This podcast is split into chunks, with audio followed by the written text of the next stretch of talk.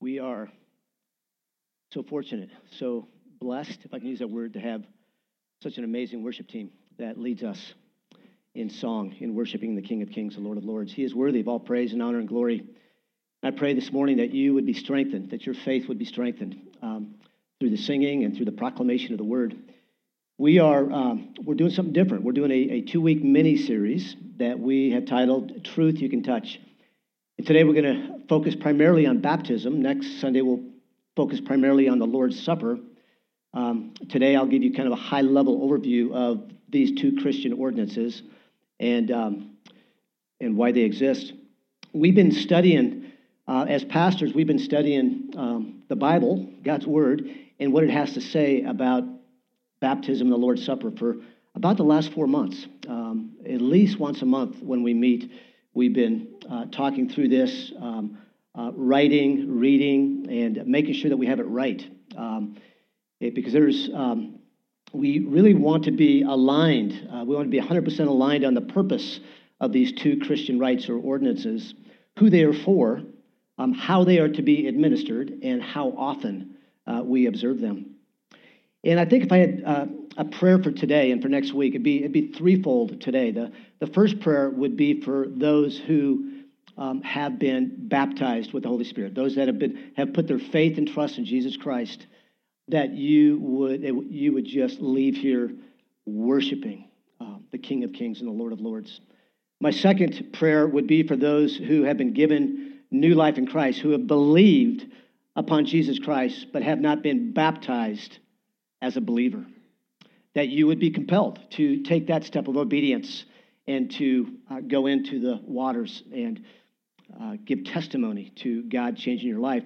And third but not last is that the Spirit of God would convict those who have yet to put their faith and trust in Jesus. That you'd be convicted even today of your sin, the sin that stands against you, and that you would repent from that sin and that you'd put your full faith and trust in Jesus Christ. Those are my, that's my prayer for us today. Let's pray. God, we thank you that, that you are with us, that you are um, always with us, that you indwell your people with the Spirit of Christ.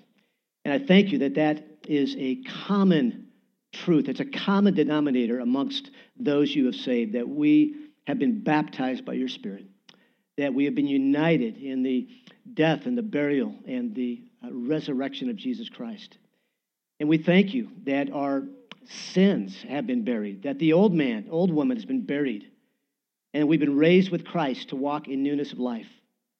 And God, I pray, I do pray that if there's anybody here today that is not yet to taste that new life, that you would bring them from death to life even today. I pray that, they, that their sins um, outside of faith in the cross of Christ will never be forgiven them, and they will stand against them on the day of judgment. And so, God, please uh, open eyes, open hearts. May we uh, know you and these two Christian ordinances. God, may they bring us a greater, um, a greater desire to walk in newness of life and to worship and praise and honor our good, gracious, and glorious King. We pray all these things in the powerful name of Jesus. And God's people said, Amen. I've been married for 42 years, as many of you know, and I remember uh, my wedding. It was at the Methodist Church in Greeley, and um, a guy married us. I'm not even sure in hindsight he was a Christian. He was a pastor there. And, um, and we, had a, we had a throng of witnesses. We had people there that were shaking in their boots. I was 22, my wife was 20.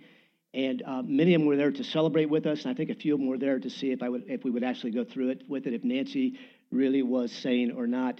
And she proved to be insane by saying, I do at that moment. But it's lasted for 42 years by God's grace and mercy. And when we when we get married, we then do what every year on that wedding date? We have an anniversary. We celebrate that day. We're reminded of the covenant promise that we made to one another, of the ring that we slipped onto each other's finger. Of the, um, I had Nancy this morning uh, text me a copy of our wedding certificate, and it was signed by the um, by the best man and the maid or matron of honor. I'm not sure which is which is which, as I guess attesting to the to the um, to the significance and the reality that we uh, covenanted uh, together. Um, we wear a ring. Um, I I've not been wearing a ring probably the last six months because my gold ring um, bothers me. It, it bothers me. So I had a rubber ring and it broke like five, six months ago, and I just was too cheap to buy four new rings for five bucks on Amazon. So, uh, so my wife did that for me last week, which was really just God's providence. I have a ring as a reminder of my covenant uh, commitment to Nancy. It, I don't need this ring um, in the same way that I don't, um, I guess I don't need to be baptized with water to, to be um, a Christian, um, but it is a, a sign and a seal of sorts of my uh, commitment to Nancy.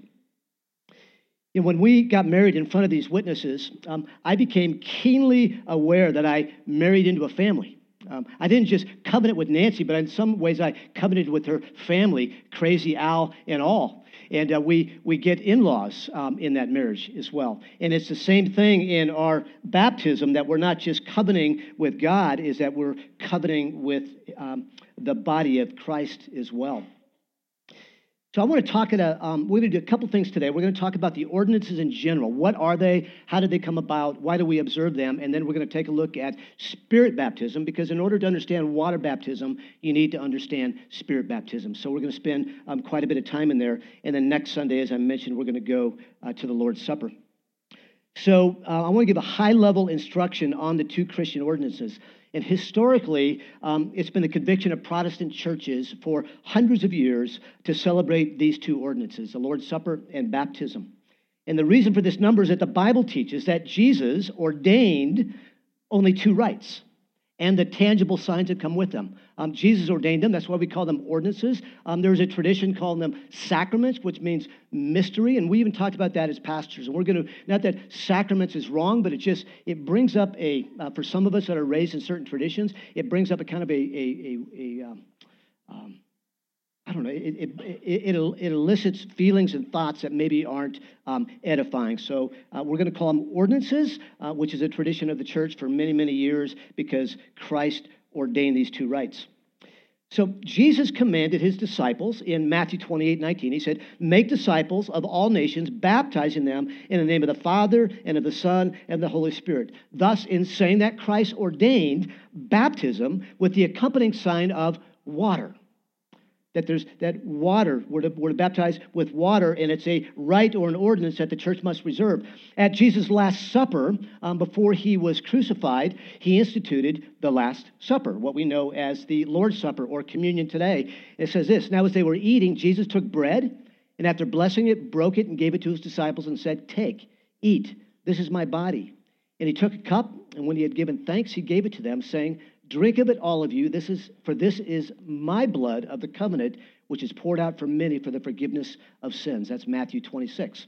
Thus, Christ ordained the Lord's Supper with the accompanying, accompanying signs of bread and wine as a rite or an ordinance, ordinance that the church must observe. These are two ordinances that the church is commanded to observe until Jesus returns. Therefore, we call baptism, the Lord's Supper, uh, ordinances or sacraments to signify that these rites were ordained. I can say that over and over again. And what these ordinances are in their simplest terms is that they are the physical embodiment of God's promises.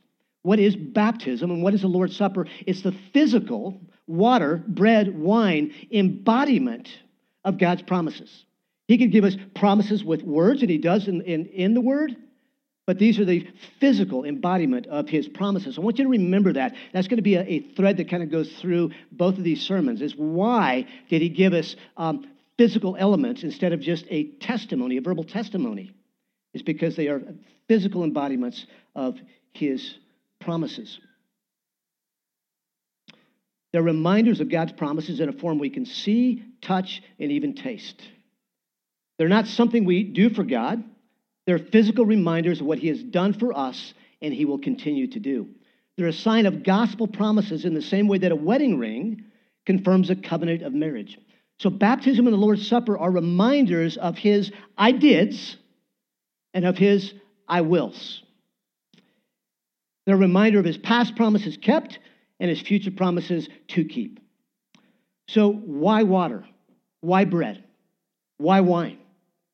Why not just thoughts and words? I'm gonna um, today. There's gonna be a lot of scripture, so if you you're gonna have a hard time keeping up with it, they should most of them should be up there. If you're a note taker, I would just say write down the the address of the scripture.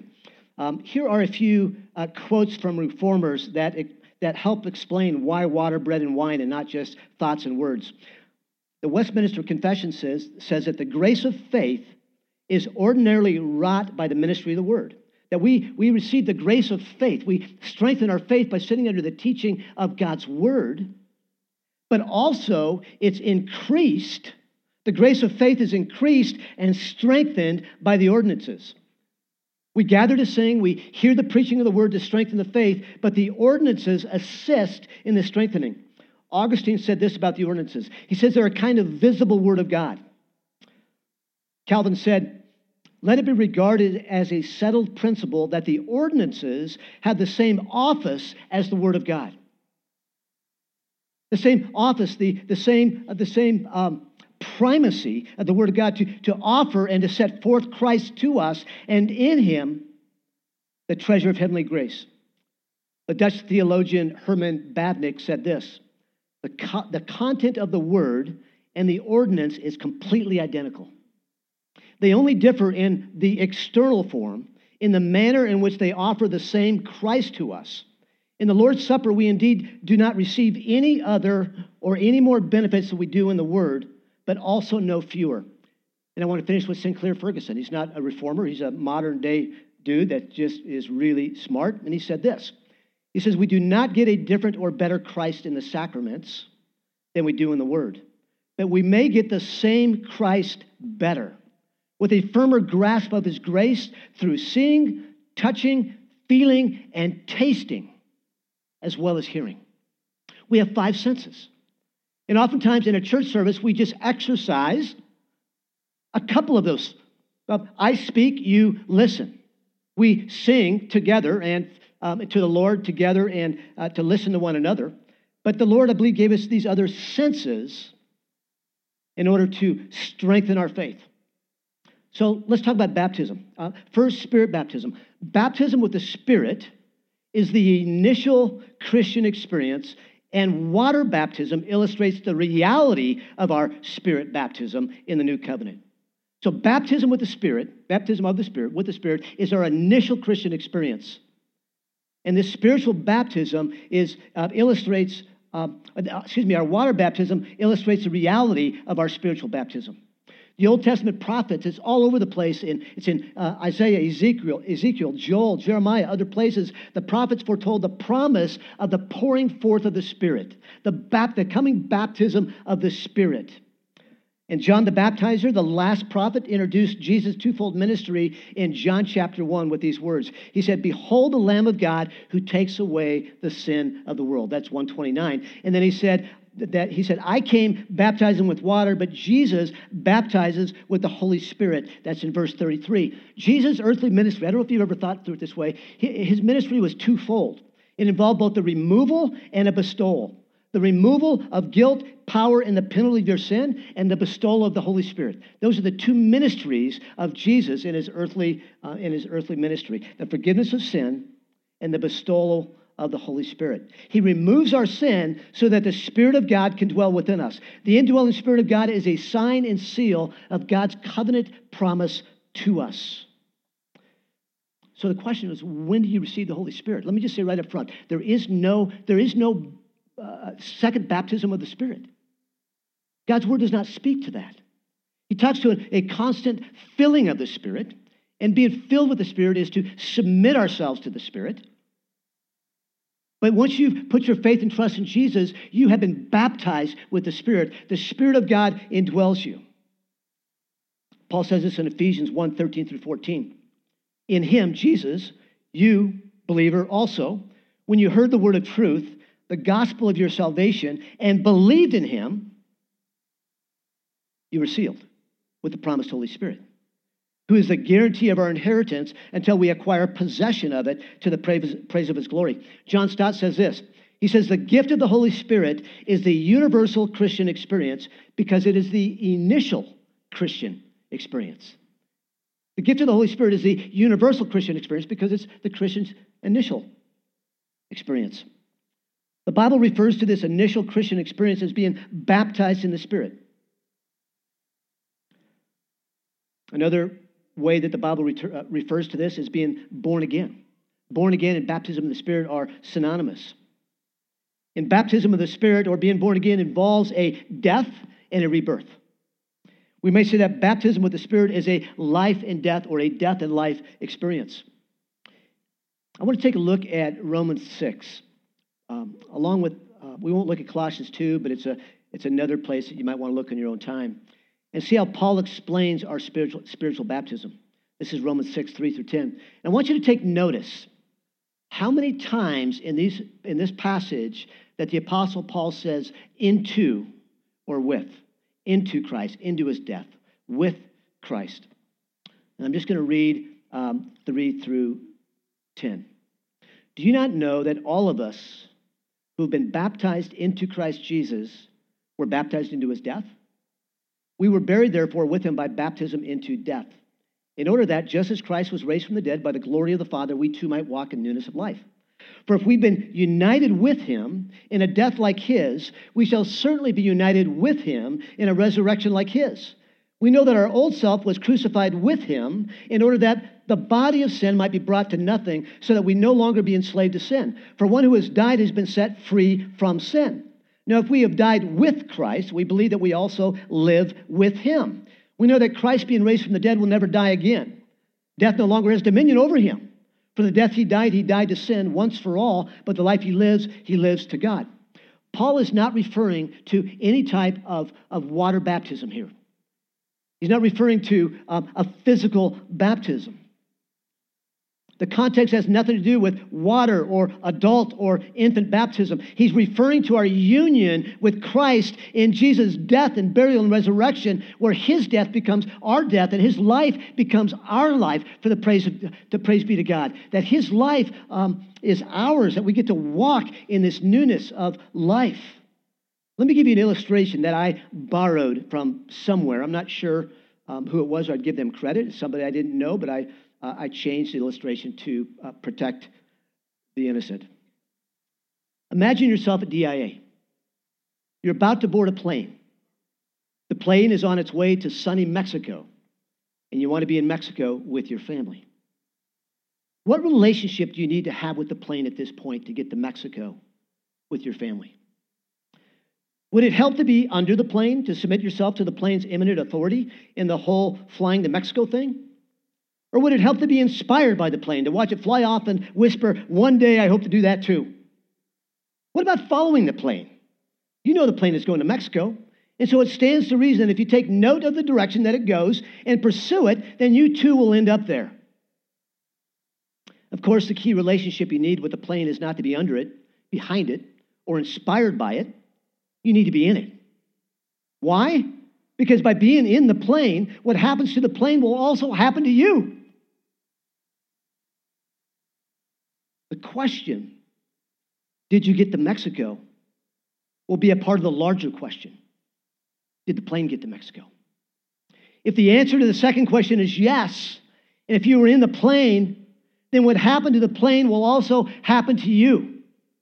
And I think at the heart, the biblical idea of being baptized into Christ is something like that. That everything that's happened to Jesus has happened to you. All the promises for Jesus are promises for you. And according to the New Testament, to be in or with Christ is to say that by union with Him, whether whatever is true of Him is now true of us. He died, we died. He's raised, we have been raised. He's vindicated, we will be vindicated.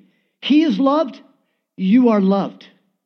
And so on because we are in Him.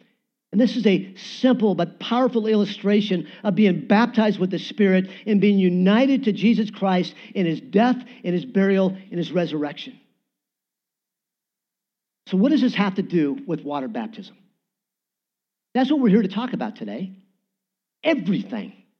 Everything. I want to tell you right up front that Windsor Community Church practices believer baptism or credo baptism. And the Latin word credo means I believe. That's what there's there's pedo baptism, which is infant baptism, and there's credo baptism, which is believer baptism.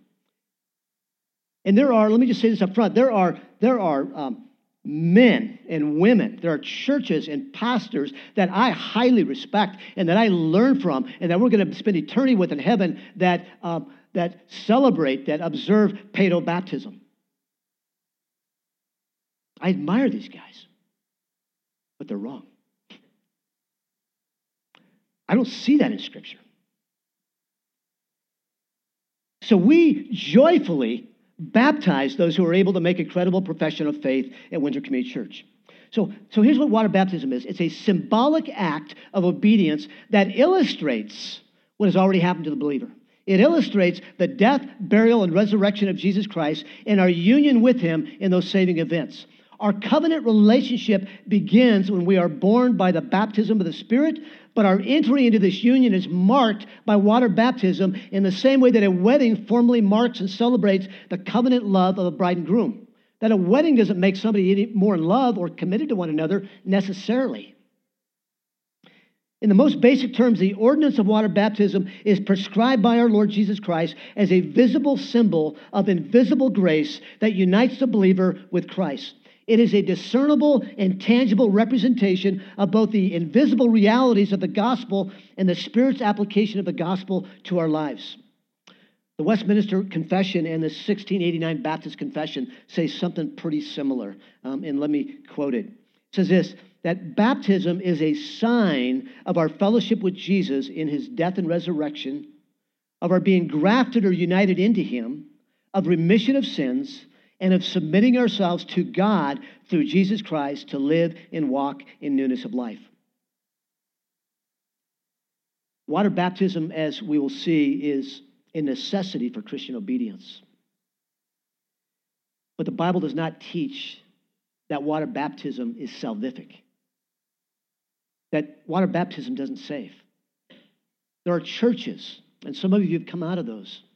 I've come out of there, that there, there's something about the water that saves you. And we don't see that in Scripture. The water, the, the ordinance of water baptism signifies and confirms the spiritual realities that they represent. They do not produce those realities. We, uh, we say around here that water baptism is what? It's an outward sign of a inward reality. That's what water baptism is. It's, it's, a, it's an outward sign, it's an outward proclamation or illustration of what's already happened inside of me. I'm going to take us to Acts chapter 2. And you know the story that after Jesus was crucified, three days he rose again from the dead. And then he spent 40 days um, eating, drinking, fellowshipping, preaching the kingdom of God to his disciples. And his last words to them before he ascended to the right hand of majesty is that he would baptize them with the Holy Spirit. And that's in fact what he did. After he ascended to heaven, the Holy Spirit filled the apostles on the day of Pentecost. And then Peter, full of the Spirit, preached the gospel centered, spirit empowered sermon where 3,000 people believed, and the church, the church of Christ, was established. And I'm going to read some scripture. I'm going to read starting in Acts 2, verse 22, and I'm going to kind of skip along all the way through verse 36. And this is Peter preaching the gospel. Paul says in Romans that, that um,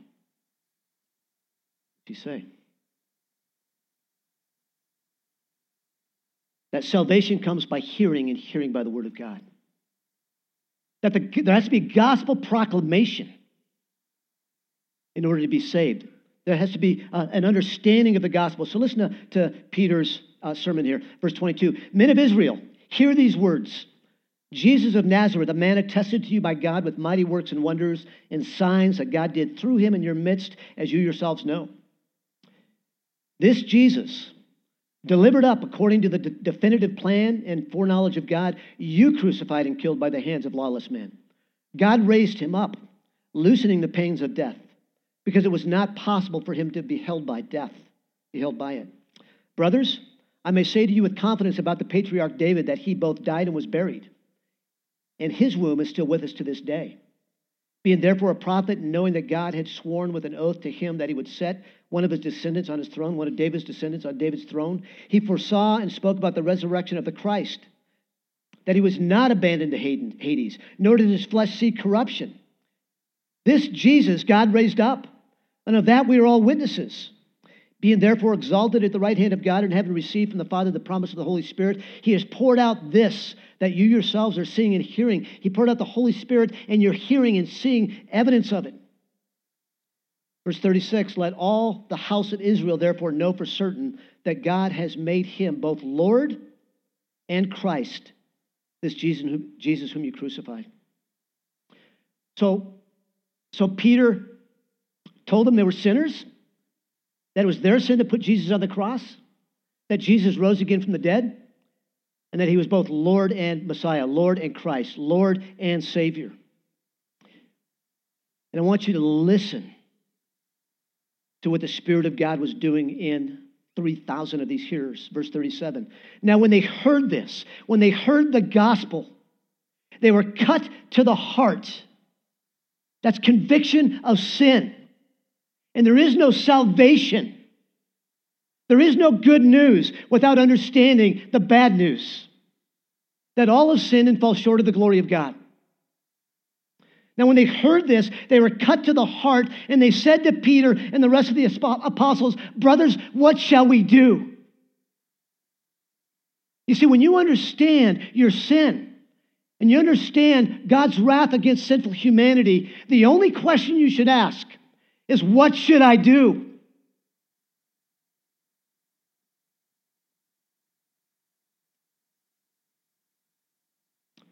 In verse 38 through 40, Peter answered their question. He said, Repent and be baptized, every one of you, in the name of Jesus Christ for the forgiveness of your sins, and you will receive the gift of the Holy Spirit. What is repentance? Repentance, we get this wrong because we, we oftentimes in the church we try to clean people up before we bring them in. And repentance is certainly turning from your own life, your own words, your own, your own thoughts, your, uh, your own way of trying to earn salvation. But as important, maybe more importantly, it's turning to Jesus Christ. It's believing upon Jesus. It's believing upon his sacrifice on the cross. It's trusting in him. And when you repent and are forgiven for your sins, you receive the gift of the Holy Spirit. Or you become baptized in the Holy Spirit. Repenting, turning to Jesus, and turning from your old direction. It's a 180. Brings about spiritual baptism. In the first step of obedience to saving faith, first step of obedience after being baptized with the Spirit, it's water obedience. It's water, water baptism, excuse me. In verse 38 that we just read, we see this twofold ministry of Jesus the removal of sin, the forgiveness of sin, and the bestowal of the Holy Spirit. You see, the Holy Spirit can't reside in us if the sin hasn't been removed.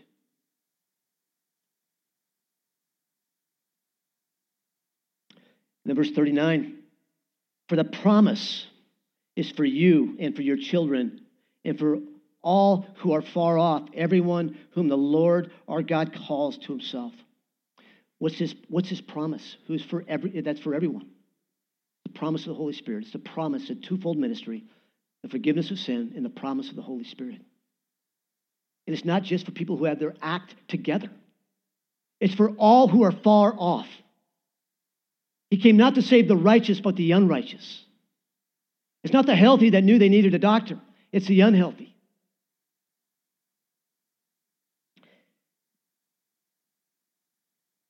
In verse 40 and 41, it says, And with many other words, he bore witness, and he continued to exhort them, saying, Save yourselves from this crooked generation. So those who received his word were baptized, and they were added that day about 3,000 souls. And to receive it is to believe it.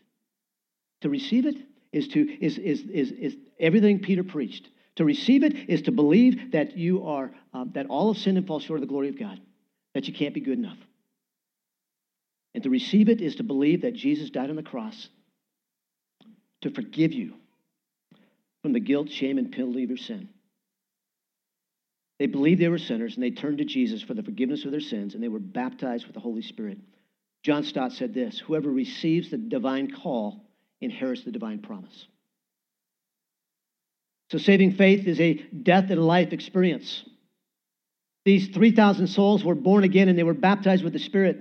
Then they took the first step of obedience as followers of Jesus Christ and they were baptized with water.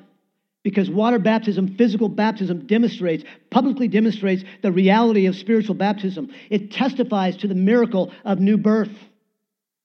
And there were added that day about 3,000 souls. And I, I think that has dual meaning. That there were 3,000 souls that were transferred from darkness to light. And then, and then the other part is they became part of the household of God. And it came with a new expanded family. And that's why we say that baptism should be in the context of the local church amongst brothers and sisters in Christ. It's a church celebration. Salvation happens at the moment of spiritual baptism, but it's marked at the water in physical baptism.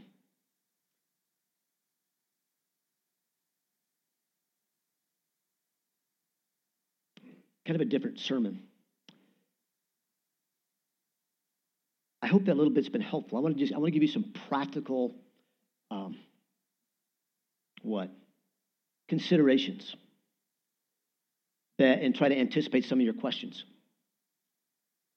And let me, there's about five or six of these. The first one is who should be baptized? I know it sounds obvious, but who should be baptized? Anyone with a credible profession of faith. While we understand the tradition of baptizing infants, we believe that the Bible teaches believers baptism or that a person should believe in Jesus first and then become and then be baptized. Baptism is a public profession and illustration of what Jesus has already done in the life of a believer. That baptism is an outward is an inward is a um, outward sign of an inward reality. The question, second question is, do I have to be baptized? Water baptism isn't something that we can just take or leave. It's a command given by Jesus Christ to participate in for all believers, all believers to participate in. And we do it not to earn anything, but because we already possess everything. And we do it out of love for Him and to testify of this inner baptism, this inner reality. Baptism is also a sign of fellowship and union with the local church. So, yes, if you put your faith and trust in Jesus, you should be baptized. Does water baptism save? I already alluded to that, but I'm going to I'm going to mention it again. No. Water baptism is not observed in the church to cause something spiritual to happen to you. Water baptism exists in the church because of what has already happened to you. The water is an illustration of a grave that we rise up from. To walk in newness of life by the power of the Spirit. Here's one that might cause a little bit of angst and, and any of these questions like you, please come talk to the elders talk to the pastors talk to your community group leader. Should i be baptized again if i wasn't a christian when i was baptized the first time? Yes we would encourage you towards that it's believer baptism if you were believe, if you were baptized before you were a believer, whether that was an infant, a child, even a young adult, and you look back on that and you didn't understand the gospel, you didn't have a credible profession of faith, you should be baptized as a believer.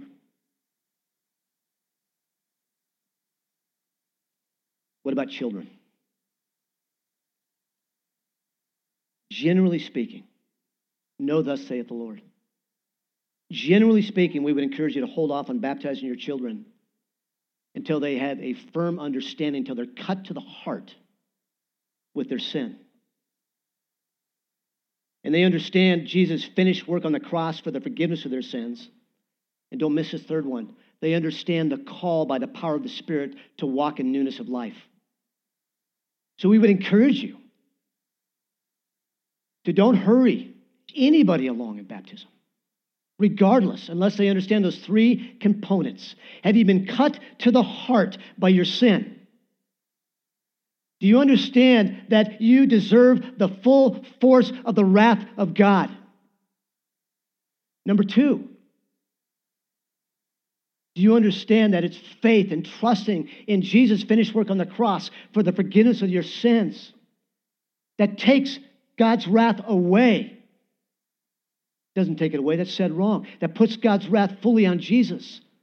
That God still pours out his wrath, but it just won't be on the believer. And third, do you understand the call to walk in newness of life? And I just, um, this is, this gets a bit um, personal for me because I came to Christ at an earlier age, and even though I wasn't baptized then, I don't know that I was in Christ. And I look around and I see adults all over the Big C church that were baptized at an earlier age that didn't understand one of those three components. They didn't understand they were a sinner deserving God's wrath.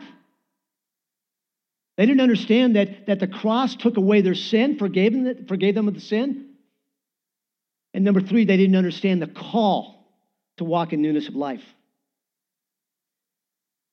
So, as pastors, we're not God. And we can't see into the heart. So we just we want to uh, just trust the process. We've we've prepared a document, like a, a baptism class document. Um, it's almost eight pages long, long, 13 font, and uh, we want to, in parents in particular, this is for you. You're the authority in your child's life. And we, um, in order for you to baptize your children here, we want you to walk them through this. And there's other good resources out there to make sure that they have been cut to the heart by their sin and that they understand the efficaciousness of the cross of Christ and they understand the call to walk in newness of life. That don't, don't rush it because salvation doesn't get your child anywhere. Excuse me. Woo, wow. Can you go ahead? What point was that on there? Just cut that out. Somebody's going to take that tweet and nobody's going to come to this church anymore. That there's nothing efficacious in baptism, in physical baptism. We need salvation.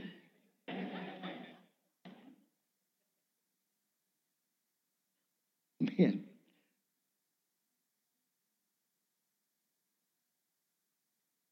And then, um, so we just we want to just notch it up a couple uh, we, we, want, we want to be as sure as we can that there's a credible profession of faith. And um, we want to see the tub full. We want to see this tub full. We can't control that, though. So, my prayer, and I pray that it's your prayer, is that the Lord Jesus Christ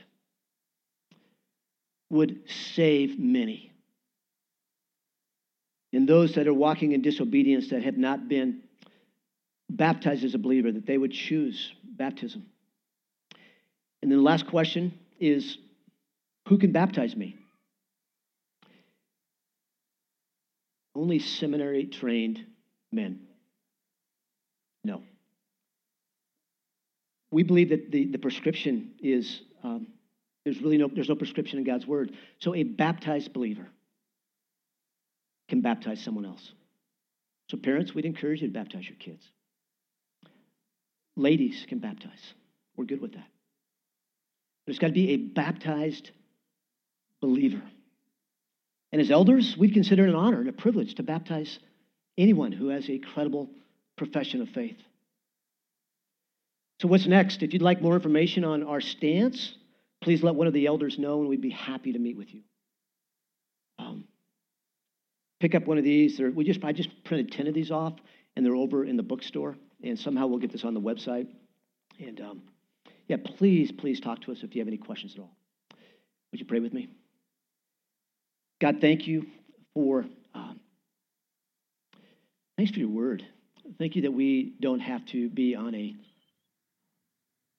a buried treasure hunt, trying to guess what it is that you would have for us and who it is that you say we are and what ordinances we should observe to be reminded of who you are and your past promises kept to us and your future promises that you will keep. And God, I thank you for the beauty of being baptized with the Spirit.